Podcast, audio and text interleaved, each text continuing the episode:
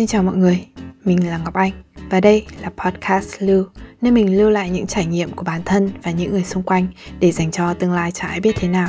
Cảm ơn mọi người đã click và lắng nghe podcast, hy vọng bạn sẽ thích. Podcast sẽ được phát hành vào chủ nhật hàng tuần trên các kênh Spotify, YouTube và Apple Podcast. Enjoy!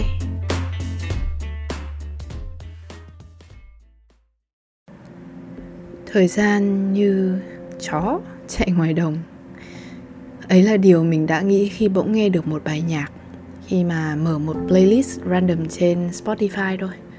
Bài đấy tên là Story of My Life, Dịch nôm na là câu chuyện đời tôi của One Direction. Bài hát ra 9 năm trước Và là một trong những bài trong list nhạc đao về và hay nghe của mình Những ngày lật đật đi bộ từ ký túc lên thư viện trường để ôn thi cuối kỳ thời đại học. Cả bài hát ấy lẫn những âm thanh của gió xào xạc, Của tiếng một chiếc xe lăn bánh trên con đường vắng vẻ trên trường, Của mùi cỏ mới cắt, Đều cảm giác vô cùng rõ ràng. Như mới ngày hôm qua thôi, Người ta hay nói vậy nhỉ?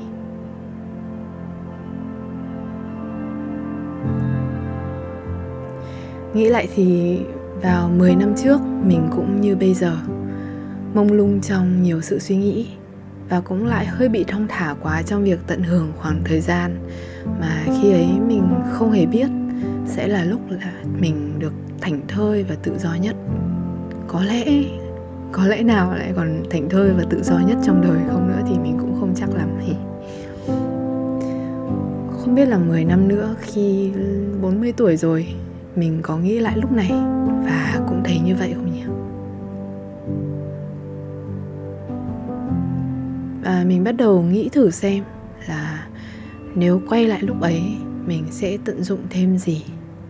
Và liệu rằng vào năm 40 tuổi nhìn lại, mình có khi nào cũng nghĩ bản thân đã có thể tận dụng những gì thêm như lúc này hay không? Bằng một cách nào đó, việc tự đặt mình tới tương lai để nhìn lại bây giờ khiến mình sáng suốt hơn một chút trong vô vàn suy nghĩ hiện tại. Và cũng rất vô tình thôi. Đợt này mình đọc quyển lịch sử tôn giáo. À, và một trong những tôn giáo đầu tiên được nhắc đến là đạo Hindu tức là Ấn Độ giáo. Với góc nhìn thời gian như một bánh xe quay tròn có sáng tạo khởi điểm có phát triển suy giảm rồi hủy diệt và vòng tròn ấy lại lặp lại cái hiện tại nó như một chấm nhỏ trên cái vòng tròn ấy. Lại nữa là trong lúc mình lướt youtube linh tinh cũng có một clip hiện trên feed của mình với thông điệp nhỏ mà khá là nặng là nếu mà đang giận dỗi người thân yêu nào đó hoặc là đang có gì đó ức chế chẳng hạn thì hãy thử tưởng tượng bản thân của năm 80 tuổi. Liệu họ có còn đang ở đấy không? Và lúc đấy thì liệu mình có giận họ vì điều ở hiện tại nữa hay không?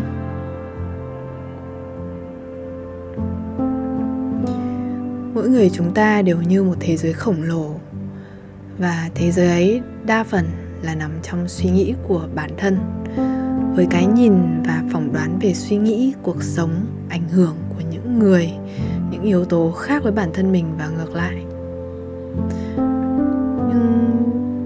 rất là lạ là khi mà đặt bản thân vào một bản thân khác của tương lai đặt bản thân vào một bản thân khác của tương lai, nghe nó hơi lúi nhỉ?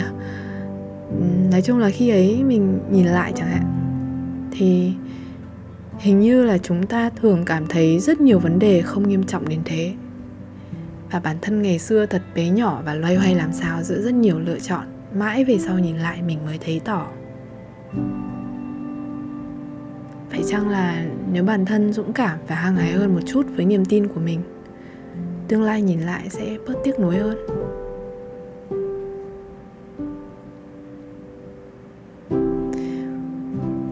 Không biết mọi người thế nào chứ mình thì đúng với câu nói rằng người ta thường tiếc nuối vì những gì chưa làm hơn là đã làm. Chúng ta đều có một điểm kết, và thứ mà chúng ta được lựa chọn là làm gì trước khi đến cái điểm kết ấy? Vậy nên là dù có thế nào đi chăng nữa, thì mình luôn tự dặn bản thân rằng mình sẽ tận dụng hết sức. Dù là để nghỉ ngơi hay gì đi chăng nữa đi mình sẽ tận dụng hết sức trước cái điểm kết của mình.